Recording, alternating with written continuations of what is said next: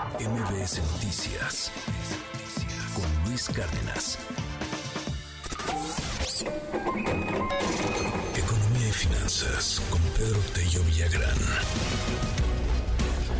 Yo le quiero pedir a usted que busque ventiladores, aires acondicionados, enfriadores. En muchas tiendas departamentales no hay. Eh, me llama la atención porque hasta en Amazon, por ejemplo, las tiendas de, venta por internet, eh, están, están escasos. Sí hay, pero no te los envían así como que de entrega inmediata como son muchos otros productos. Eh, obviamente no es que haya escasez de ventiladores, no para nada, o sea, uno lo encuentra, pero cuesta trabajo encontrarlo. y así se han disparado muchos otros productos. La venta de agua embotellada, de refrescos y por supuesto de las chelas en este país me decían hace poquito, ¿quién niega una chela a las 2 de la tarde con este calorón? Querido Pedro Tello, muy buenos días, ¿cómo estás? Luis, buenos días, qué gusto saludarte a ti y también a quienes nos escuchen.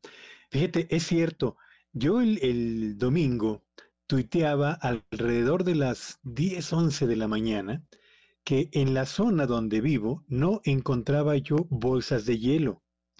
Y eso que ocurría el domingo en plena celebración del Día del Padre y a punto de recibir a la familia sin hielos, eso verdaderamente era una tortura. ¿Estarás de acuerdo conmigo, Luis? No, ¿cómo no? Eh, pero, lo mismo sucedió desde el sábado en la tarde, Luis. Eh, allá por la zona de Río Churubusco, cerca del aeropuerto, encontrar en las tiendas de conveniencia, en los supermercados o en las tiendas de abarrotes que venden o vendían, o, bueno, que venden habitualmente bolsas de hielo, era literalmente una misión imposible. Sábado por la tarde allá y el domingo por la mañana o al mediodía aquí en la zona de Villacuapa o la frontera entre Tlalpan y Xochimilco. De ese tamaño estaba el asunto entre el sábado y el domingo, Luis. Ahora, y nos escribe mucha eh, gente, ¿eh? no solamente de, de, aquí en la Ciudad de México, nos está escribiendo gente de Veracruz, de Querétaro, de, de San Luis Potosí también, de Monterrey. Lo mismo, no hay hielos, no hay hielos.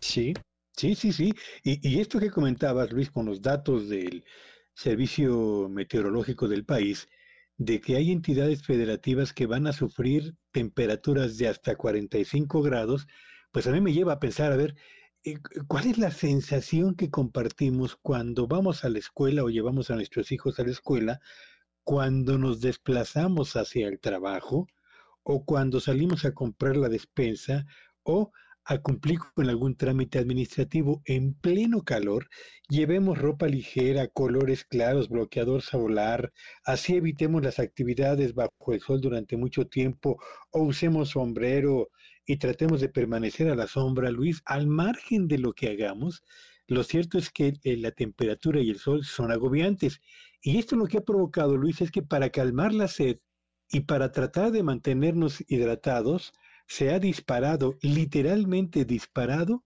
el consumo de agua embotellada, el consumo de refrescos y por supuesto el consumo de cervezas. Cifras que estiman lo que está ocurriendo en las últimas semanas apuntan a los siguientes datos. El aumento en el consumo de agua embotellada, de agua mineral y de agua de sabor se ha incrementado casi 60%. El consumo de refrescos de cola, las dos marcas más famosas que conocemos en el país, se ha incrementado casi 33%. El resto de los refrescos de sabores que van de limón, de toronja, de manzana, de naranja, etcétera, han aumentado su demanda o sus ventas en México a lo largo, eh, eh, en las últimas dos semanas, casi 10%.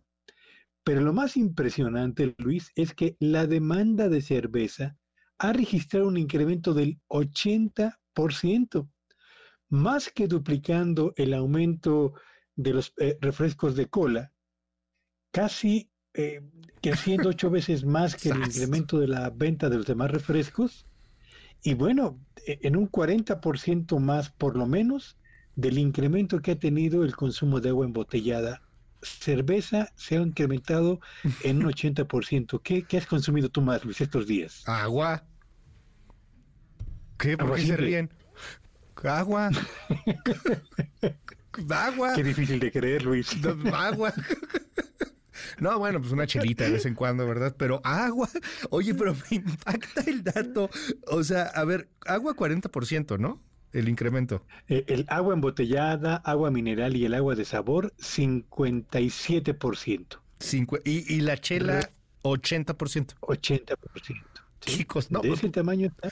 Pues sí, me acuerdo cuando pasó la pandemia, ¿te acuerdas? En, en Nuevo León, Pedro, cómo salieron todos los regios a comprar cervezas porque a lo mejor Sí. iba a haber una ley seca.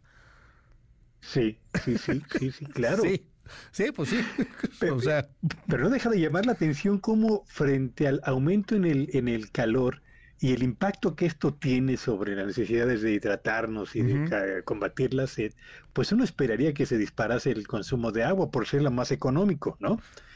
O, o el refresco. pero En aquellas zonas donde no haya agua, el refresco finalmente es la bebida más común, pero cuando uno ve que las chelas se han disparado en consumo 80% en las últimas semanas, bueno, pues estamos convirtiendo en un país absolutamente chelero, además de ser un buen país exportador de cervezas fundamentalmente al mercado de Estados Unidos. Luis, qué curioso, ¿no? pues somos un país cervecero, eso que ni y además también producimos de las mejores cervezas del mundo. Entonces, este, pues hay que aprovechar, ¿no? Ni Tenemos prestigio como productores y estamos fortaleciendo el prestigio como consumidores, Luis. Exactamente. Querido Pedro, te mando un gran abrazo. ¿Tú qué consumes? Yo, yo le entro al agua simple, pero también a las cervezas, por Sí, pues supuesto. Se antojan a la hora de la comida, Luis, ¿no? Sí, como no, sin, sin abuso todo vale la pena. Querido Pedro, mil gracias. Te mando un abrazo y te seguimos en tu red. Síganme en Twitter en arroba Petello Villagrán y que tengan un espléndido día. MBS Noticias con Luis Cárdenas.